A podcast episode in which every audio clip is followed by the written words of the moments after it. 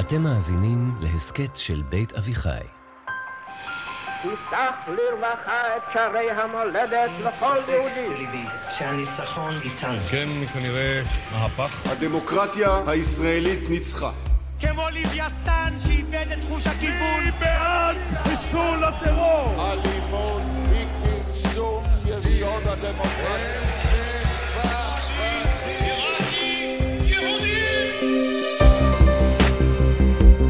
שלום, אני אפרת שפירא רוזנברג ואתן מאזינות ומאזינים לעונה השלישית של מפלגת המחשבות. ההסכת שבו יחד עם דוקטור מיכה גודמן, אנחנו צוללים אל עומק הרעיונות שמאחורי הפוליטיקה הישראלית. בפרק הקודם התחלנו את המסע בעקבות השבטיות היהודית-ישראלית שלנו. גילינו שלא שהשבטיות מופיעה מדי פעם בהיסטוריה שלנו, אלא שבמידה רבה היא-היא ההיסטוריה שלנו. בניסיון לייצר מסגרת פוליטית אחת שיש בה סולידריות בין כל חלקי העם, שני האקספרימנטים הפוליטיים הגדולים של התנ"ך, האנרכיה והמונרכיה, כשלו. אבל הסיפור כידוע נמשך, ואיתו נמשכים גם הניסיונות לייסד כאן מסגרת פוליטית מאוחדת וריבונית בבית השני, ואחר כך גם בבית השלישי, כלומר במדינת ישראל של היום. האם ה-DNA השבטי המשיך לנהל אותנו? מי הם המנהיגים שהזריקו גנים חדשים למחזור הדם היהודי-ישראלי, ואיך הגנים החדשים האלה מחברים בין מלחמת לבנון הראשונה להתנתקות מעזה. שלום מיכה. שלום אפרת. אז הבנו כבר בפרק הקודם שהאקספרימנטים הפוליטיים הגדולים של תקופת התנ"ך כשלו, וכמו שאתה הגדרת את זה, בשאיפה לייצר אל אחד, לא על זה דיברנו, כן, זה כשל, אבל גם השאיפה לייצר פה עם אחד, כשלה. אז אתה יודע, נשאלת השאלה, האם למדנו את הלקח, ואולי אחרי כל כך הרבה ספרים וביקורות ומלחמות אחים, כשנבנה סוף סוף הבית השני, אולי מצליחים לתקן את הפתולוגיה הזאת. אז הבית השני הוא סיפור ארוך, ודרך אגב, מי שהדביק את הבית הראשון לבית השני בנרטיב אחד של פלגנות, זה אמוץ עשאל בספרו מצעד האיוולת היהודי. אנחנו לא נעשה את כל הפרויקט הזה, אבל כן ניגש אל הקצה שלו. אל הרגע האחרון שלו, הרגע אולי הכי מתועד של בית שני, כי הוא תועד על ידי ההיסטוריון החשוב, יוספוס פלביוס. או בגרסה המקורית שלו, יוסף בן מתתיהו. יוסף בן מתתיהו, נכון. והוא מספר את הסיפור, לא של כל בית שני, אבל הרבה מהדרמה של כל בית שני, מרוכז, בצורה מאוד מתומצתת, ברגעים האחרונים של בית שני. צריך להגיד, אה, יוסף בן מתתיהו, יוסף אספלביוס, הוא בן התקופה, זאת אומרת, אה, כשהוא כותב על האירועים האלה, זה לא כמו שהוא כותב את... אה, קדמוניות היהודים. קדמוניות היהודים, שהוא מדבר שם על בריאת העולם ועל כל מה שקרה בתקופת התנ"ך נכון. וכולי, שהוא לא היה עד להם, בוא נגיד את זה ככה. פה הוא ממש עד נכון. לדברים שקורים. מלחמות היהודים ברומאים. זה, אגב, זה שהוא היה עד לאירוע, יש מי שטוען שזה הופך אותו לעד פחות מוסמך. כי היה לו גם כן אינטרסים. הוא לא היה אובייקטיבי, כן. אבל הוא כן היה שם, למרות כן שהוא שם. גם כן המציא דברים, בוא נגיד את האמת, יש שם גם כל מיני תרגילים ספרותיים מאוד יפים, הנאום של אלעזר בן יאיר. לא הכל שם זה מאוד, אה, אתה יודע, אותנטי והיסטורי. אבל הכל מאוד עוצמתי והוא סופר ענק. כן, וכשהוא מתאר את אה, שלהי הבית השני, הוא מתאר בצורה מאוד, אני חושבת, אה, עוצמתית ובוטה, את העובדה שהלקח לא נלמד. במידה רבה, על פי פלביוס, ימי הבית השני משכפלים את כל הפתולוגיה של ימי הבית הראשון ושל התנ"ך, והנה הסיפור. המרד הגדול של היהודים ברומאים פורץ בשנת 66. והוא פורץ טוב במובן הצבאי הפשוט, היהודים בירושלים תוקפים את הרומאים ויש להם ניצחונות. אחר כך, דרך אגב, מגיעים כוחות אה, תגבור מדמשק, וגם אותם מביסים. בקרב מאוד מעניין שם, איפה ש-443 של היום פחות או יותר. עכשיו תראי אפרת, כשיוצאים למלחמה נגד אימפריה, זה לא חוכמה מאוד גדולה לתת מכה מנצחת על ההתחלה. קל להצליח בהתחלה, יחסית קל, למה? בגלל שנגד מי אתה נלחם? לא נגד כל הליגיונות של האימפריה הרומאית. נגד מי אתה נלחם? נגד הכוחות המקומיים ששלחו אותם... אה, כן, הם שלחו כמה כוחות מקומיים. לשטר את, ה, את האוכלוסייה כן. המקומית. ואותם אתה תוקף, ואותם אתה מנצח, ויש לך תחושה שניצחת. אבל להגיד שניצחת את האימפריה אחרי שניצחת את הכוחות השיטור המקומיים שלה, זה יש בזה עיוורון מסוים, כי הלגיונות של האימפריה בדרך. והם עוד ידרסו אותך. אבל בין לבין, אחרי שניצחת את כוחות השיטור המקומיים, לפני כל הדיוויזיות של האימפריה שמגיעים כדי למעוך אותך, יש איזושהי תקופה שאתה מרגיש, היי, אני טוב, ניצחתי את האימפריה. את יודעת, להרגיש שאני ניצחתי את האימפריה אחרי, ב-66, אחרי שתקפו את הכוחות של הרומאים בירושלים, זה בערך כמו שהיפנים היו מרגישים שהם ניצחו את האמריקאים, אחרי המתקפה מוצלחת, על פרל הרבר. ניצחנו את האמריקאים, השמדנו את כל הכוחות שם שעל פרל הרבר. היה חכם יפני שאמר אחרי פרל הרבר שלא ניצחנו את האמריקאים. כל מה שבאמת עשינו, זה עוררנו ענק ישן מתרדמתו. והענק הזה באמת התעורר מתרדמתו אחר כך, ונתן מכה שממנה היפנים לא קמו בהירושימה ונגסקי. נכון, והיהודים נתנו מכה קטנה לרומאים בתחילת המרד, זה ב-66, ב-67 הם מגיעים, הענק הישן קם מתרדמתו והחריב כמעט את כל היישוב כאן, ובסוף החריב את ירושלים. אז אם נספר את הסיפור הזה נורא בקצרה, יש בין 66 ל-67 הזמן להתארגן. יש בשלב הזה ממשלה של מתונים יחסית. הנהגת המרד היא די מתונה. חנן בן חנן, יהושע בן גמלה, אדם בשם יוסף בן גוריון, hmm. לא בן גוריון שלנו. וזו הנהגה יחסית מתונה למרד. מה זה הנהגה מתונה? הם מובילים את המרד ברומאים, אבל הם גם קצת אמביוולנטים כלפי אותו מרד עצמו. זה קטע. ההנהגה של המרד מאוכלסת באנשים שהם אמביוולנטים ביחס למרד. אחד המנהיגים האלה זה יוסף בן מתתיהו שלנו, שהוא מנהיג המרד בגליל. בכל מקרה, ב-67 הרומאים באים. הענק קם מתרדמתו. והם פולשים דרך עכו, אם תרצי, זה D-Day, זה נורמנדי, ובשלב ראשון הם שוברים את המרד בגליל. יש ערים בגליל שהם מצליחים לכבוש ללא יריית כדור אחת. טוב, כדורים לא נורו כן. שם גם ככה. נכון, כן, הכוונה היא... בלי ירייה של חץ אחד. כן, בלי ירייה של חץ. יש מקומות שיש קרבות מאוד חזקים, כמו בגמלה וביוטפת, אבל בסוף הם מצליחים לדכא את המרד בגליל. אחר כך הם מדכאים את המרד, הם כובשים את מישור החוף, את בקעת הירדן, את עבר הירדן. בעצם הם מדכאים את המרד בכל הארץ, למעט מקום אחד, ירושלים. את ירושלים הם משאירים לסוף. עכשיו, בשלב הזה, היועצים של אספיסיאנוס אומרים לאספיסיאנוס, יאללה, בוא נתנפל על ירושלים. כל המורדים ברחו לירושלים, זה המעוז האחרון. לא, וגם עכשיו אנחנו בשיא, אנחנו, אנחנו בשיא. יאללה, we're on road, כמו שאומרים. בוא נכתוש את ירושלים. כן. ואספיסיאנוס יש לו מודיעין, שהיהודים שבירושלים עסוקים, אבל יותר משהם עסוקים בלהתכונן למלחמה נגד הרומאים, מה שיותר מעניין אותם זה להיאבק נגד עצמם, כי פרצה מלחמת אחים, מלחמת שבטים בתוך ירושלים. אז אספיסיאנוס, מאוד מאוד חכם, אומר ככה ליועצים שלו, כי האלוהים מיטיב לערוך את המלחמה ממני, והוא יסגיר את היהודים בידי הרומאים חינם, ללא מאמץ. וואו. וייתן את הניצחון לצבאותינו בלא עמל וסכנה. אני מדלג קצת, כי קמה עליהם קללה נוראה.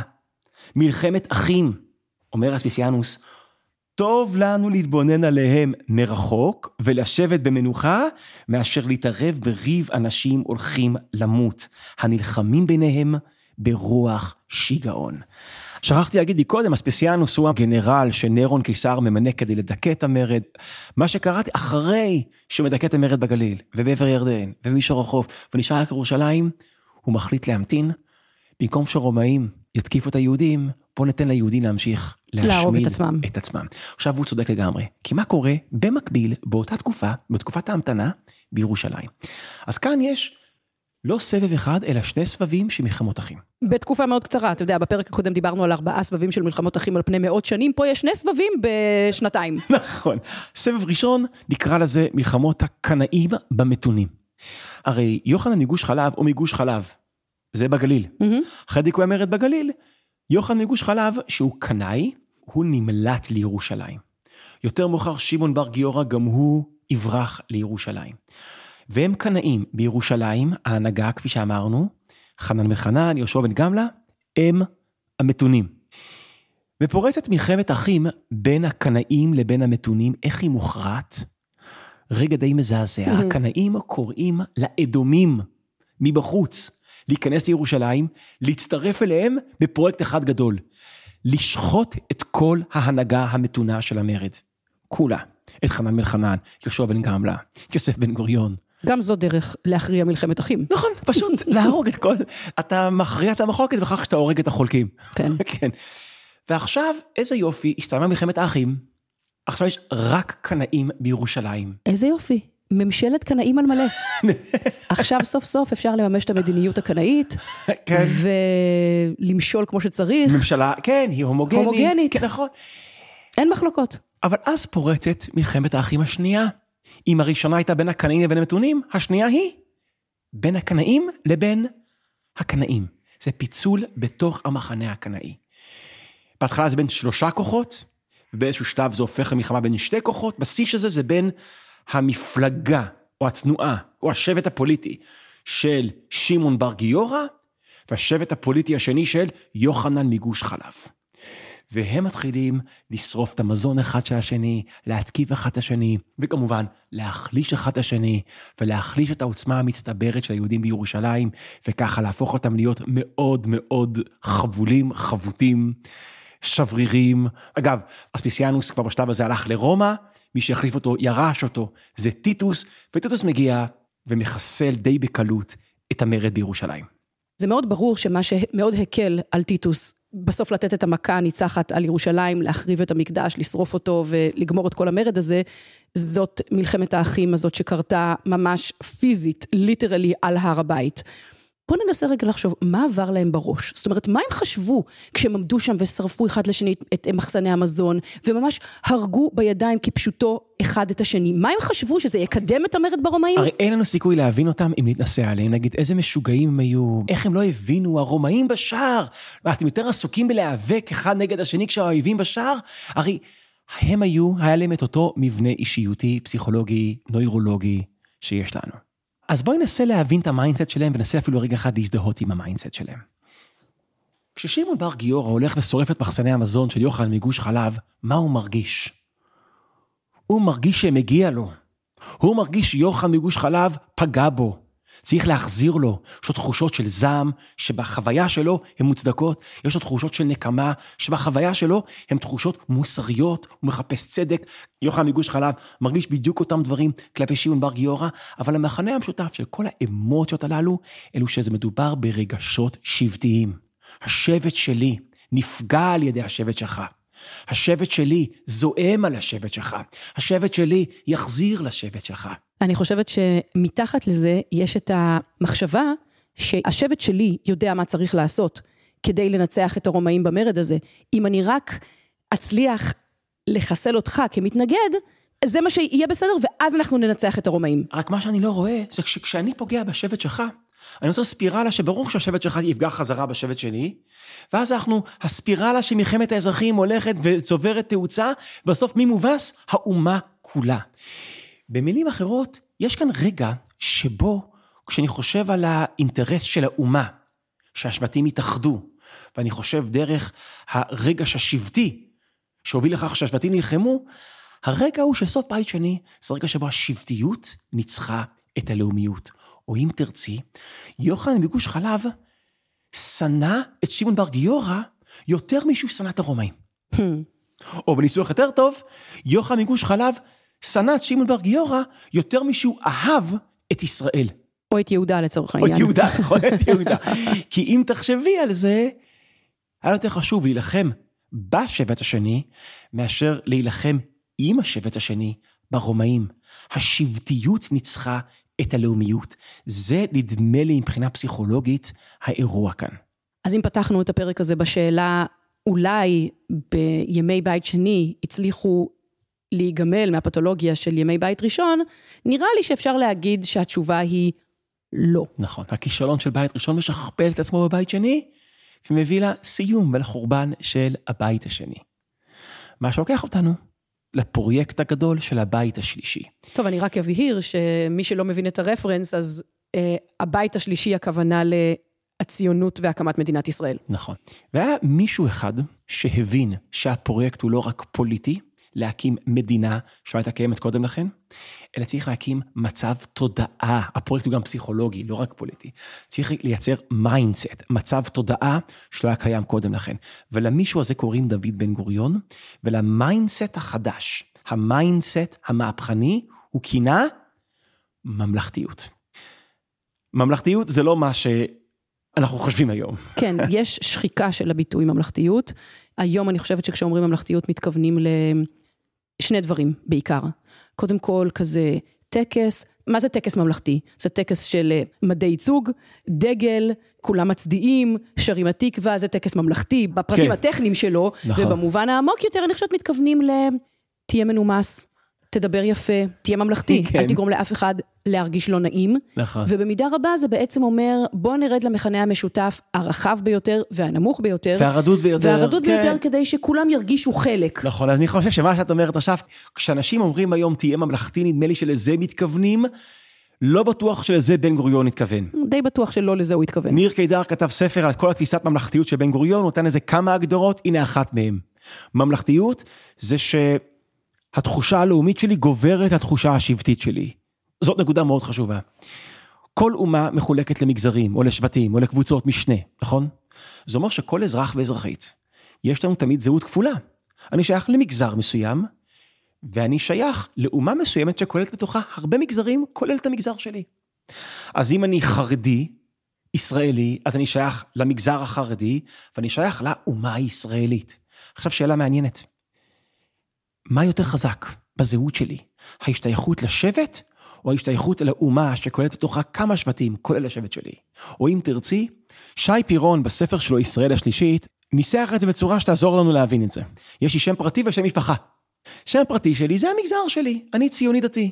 אני חילוני ליברלי, אני חרדי, כאילו, זה המגזר שלי. שם משפחה שלי זה אני ישראלי. מה זה ממלכתיות? שהשם משפחה גובר על השם הפרטי. שנכון שיש לי שבט, אבל האינטרס שאני רואה לנגד עיניי זה לא האינטרס של השבט שלי, אלא האינטרס הכללי, הכלל ישראלי, של כלל השבטים. זאת ממלכתיות. ורק לאור השיחה שלנו בפרק הקודם, והשיחה שלנו בתחילת הפרק הזה, אפשר להבין כמה שהתפיסה הזאת היא מהפכנית. נכון. הציונות היא מהפכה פוליטית ומהפכה מנטלית. זאת אומרת, ממלכתיות זה מהפכה מנטלית. זה לשחרר את העם היהודי מהפתולוגיה ההיסטורית שלו. להסתכל על העולם לא דרך עדשות שבטיות, אלא דרך עדשות לאומיות, שכוללות הרבה שבטים, בין השאר את השבט שלך. ובן גוריון הבין שה mindset החדש הזה, ממלכתיות, זה תיקון לפגם עמוק שנמצא בעם היהודי. בן גוריון כל הזמן מדבר על החולי הגדול של העם היהודי, והוא מכנה את החולי הזה גלותיות. אגב, גם בהקשר של הממלכתיות. בן גוריון אומר באיזשהו מקום שבגלות מה שקרה זה, החושים הממלכתיים שלנו התנוונו. כאילו שממלכתיות זה תיקון לימי הגלות. נדמה לי שצריך לדייק את זה קצת. ממלכתיות, אפרת, זה לא תיקון לימי הגלות, זה תיקון לימי הריבונות. שבטיות היא רעילה לא כשאין לנו כוח בגלות, אלא כשיש לנו כוח בארץ ישראל. השבטיות הייתה רעילה בבית, בימי השופטים, בימי המלכים, בימי בית שני. ממלכתיות זה לא תיקון לחולשה, זה תיקון לעוצמה, זה תיקון לגלות, זה תיקון לריבונות. עכשיו זה נורא מעניין שבן גוריון המשיג את הממלכתיות, כי אני חושבת שמי שבפועל יישם אותה, זה דווקא בגין. בדיוק, הבר פלוגתא הגדול של בן גוריון, שניסח את הממלכתיות, בגין הוא האב המייסד. הוא הראשון שיישם את הממלכתיות ברגע יוצא דופן, רגע הירואי, וזה מחזיר אותנו לאונייה. לאלטלנה, כן. לאלטלנה. דיברנו על סיפור האלטלנה באחד הפרקים הקודמים, אבל נקודת המבט שלנו הייתה יותר כדי להמחיש את שרשרת הייצור של הקיטוב. נכון. איך שנאה פוליטית מובילה לאי הבנה שבסוף יכולה להסתיים באלימות. אבל פה... אנחנו יכולים להסתכל על אירועי אלטלנה עם משקפיים אחרות על העיניים שלנו. מנקודת המבט של מנחם בגין.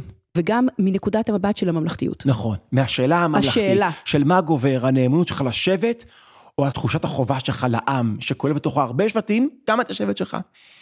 בואי נחשוב רגע על החוויה של האלטלנה מהעיניים של מנחם בגין. האלטלנה מגיעה מצרפת לארץ ישראל, בשלב ראשון לכפר ויטקין, שם בגין עולה על האונייה, והאונייה מפליגה לעבר תל אביב. וזה סיפור שכבר סיפרנו אותו קצת. הצבא, בהנחיה של בן גוריון, מכוון את התותח אל עבר האלטלנה, מפגיז את האלטלנה. האלטלנה טובעת. נשק יקר ערך יורד לטמיון literally. literally, והאנשים על האלטלנה נהרגים. בגין קופץ מהאונייה, בואי ננסה לדמיין את הרגע שאחרי האלטלנה, הדקה שאחרי האלטלנה. איך בגין מרגיש? קשה לדמיין את כמות הזעם שבגין מרגיש, את כמות העוול שהוא מרגיש, את כמות חוסר הצדק שנעשה לו. יש לבגין נרטיב, כבר הסכמתי עם בן גוריון, 20% מהנשק הזה ילך ללוחמי האצ"ל בירושלים, השאר ילך לצבא, כבר הסכמנו, ההסכמות התפרקו והוא ירה עליי, כאילו קשה, גם אם ננסה לעשות חיקוי, לנסות להזדהות עם הזעם, קשה לשחזר אותו. אבל כל הזעם של בגין זה זעם שבטי, והוא לא לבד. יש בשבט שלו, בשבט הפוליטי שלו, של הרוויזיוניסטים, של האצ"ל, יש שם הרבה אנשים שאומרים דברים לבגין דברים מאוד קשים על בן גוריון. אגב, משווים אותו לנאצים בשלב הזה, אנשים מסביב לבגין. ואני לרגע אחד לא שיפוטי כלפיהם, קשה לדמיין את הזעם השבטי שלהם.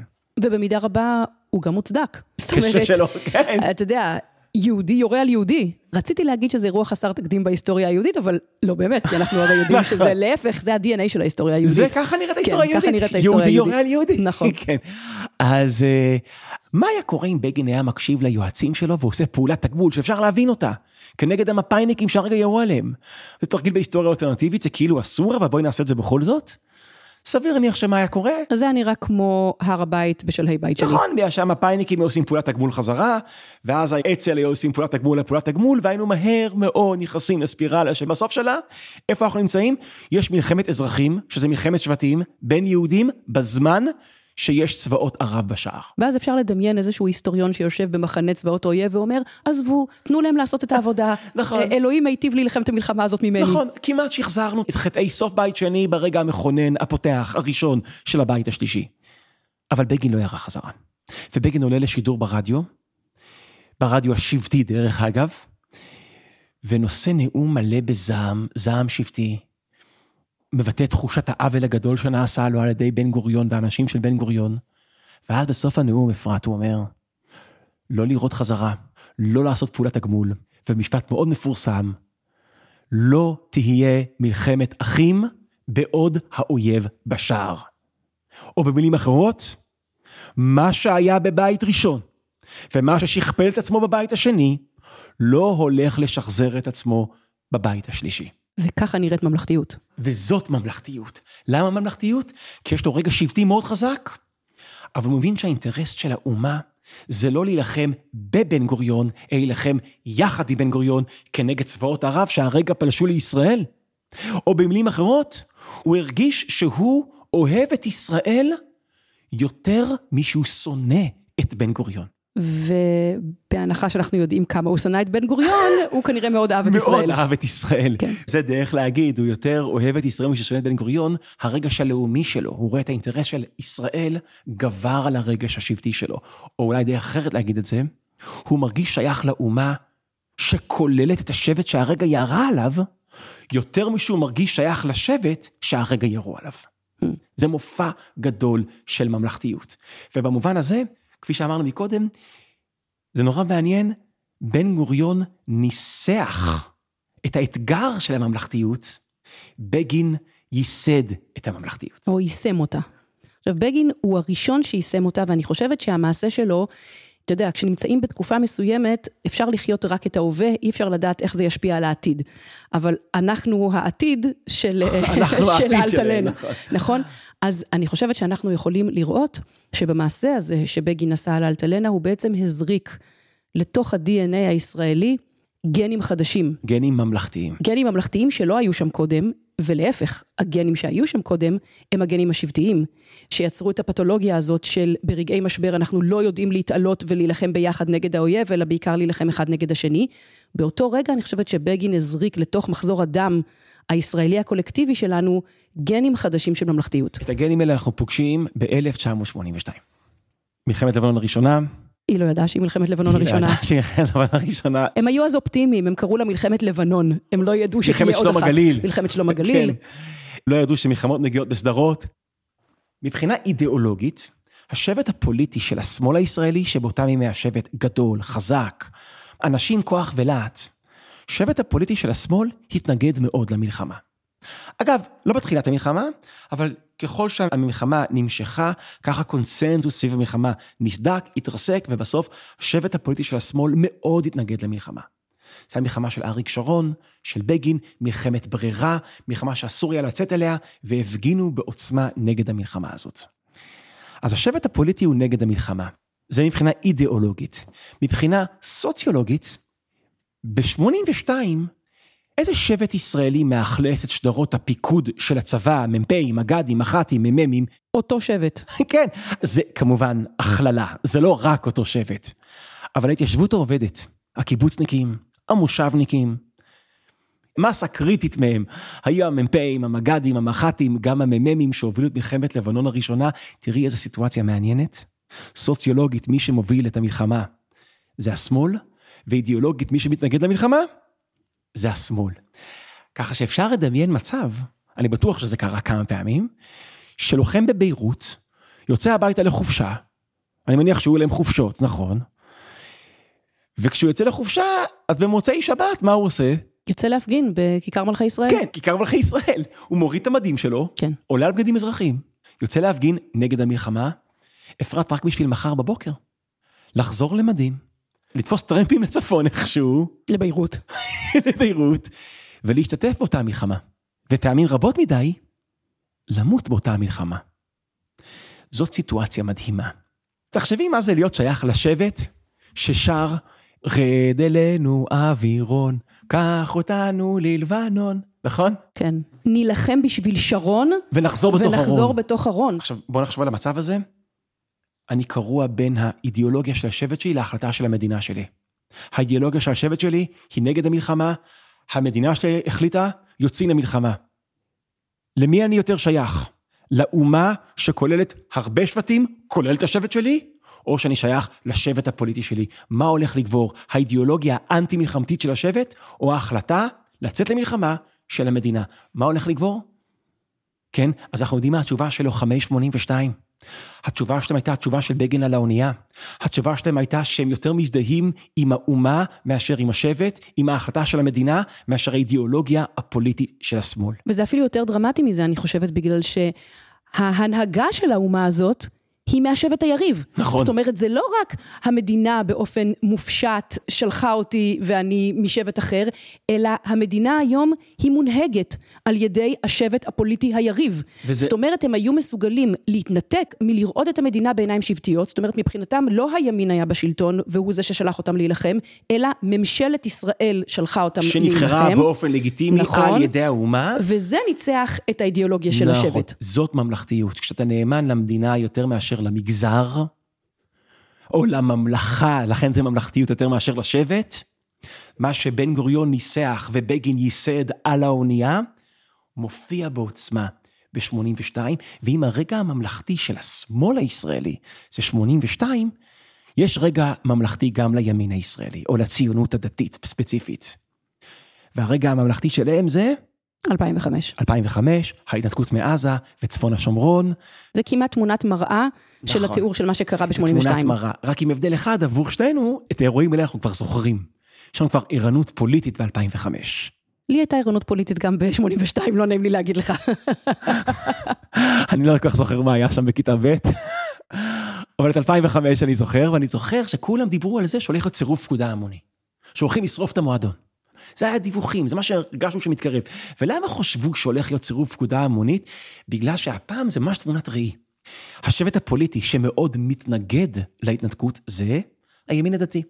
הרבנים שלו צועקים, היו לא תהיה, וזה עוצר את הגאולה, וזה אסון, ויהודי לא מגרש יהודי.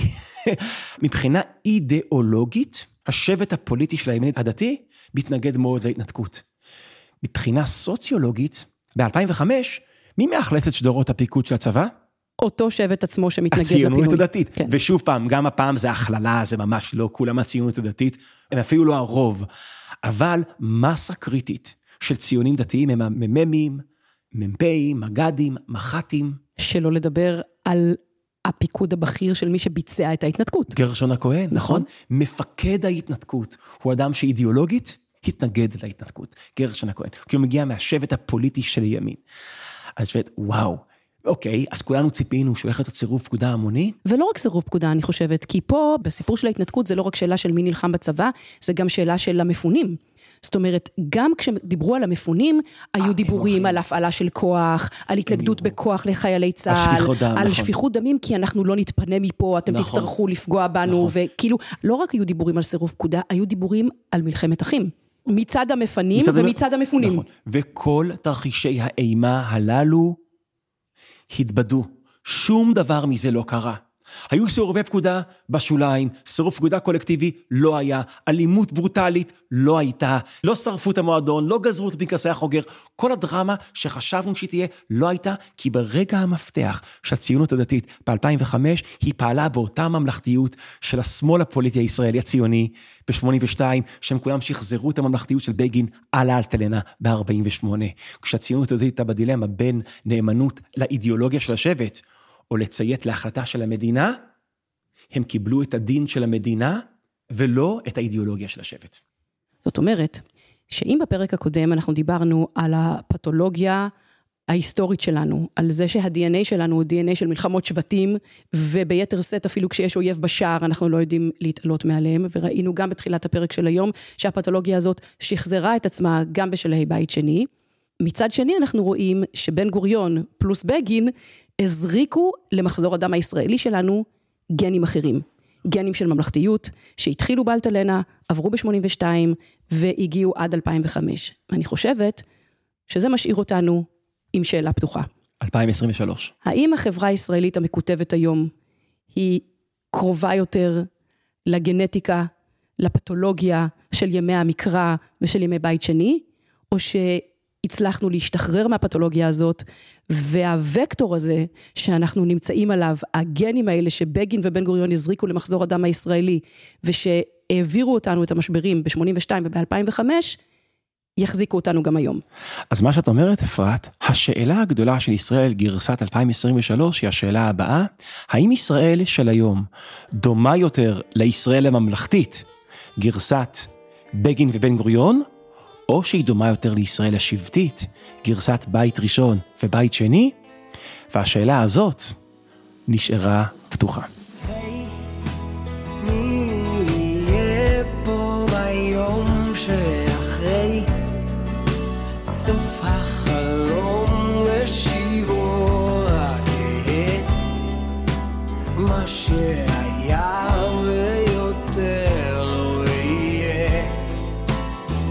אני אפרת שפירא רוזנברג, וזה היה עוד פרק בעונה השלישית של מפלגת המחשבות. אנחנו אמנם השארנו את השאלה על ישראל של 2023 פתוחה, אבל בפרקים האלה יכולה להיות תשובה גם למחלוקת הגדולה של היום. מיהו השבט שנמצא היום בפוזיציה של בגין על האונייה, ושבשם הממלכתיות צריך להניח את הנשק ולחשוב על טובת האומה בעוד האויב בשער? אתן מוזמנות ומוזמנים לדון בשאלה הזאת בקבוצת הפייסבוק שלנו, שם מתקיימים דיונים מעמיקים ונוקבים, תמיד מתוך סקרנות, כבוד הדדי והקשבה רדיקלית. תודה לניר לייסט ולאור שמיר האורחים, לאייל לויט ולשחר מונטלק על ההפקה, ולמתן חיים ולניבה גולדברג מצוות הדיגיטל. פרקים נוספים של מפלגת המחשבות והסכתים נוספים של בית אביחי מחכים לכם באתר וביישומוני ההסכתים.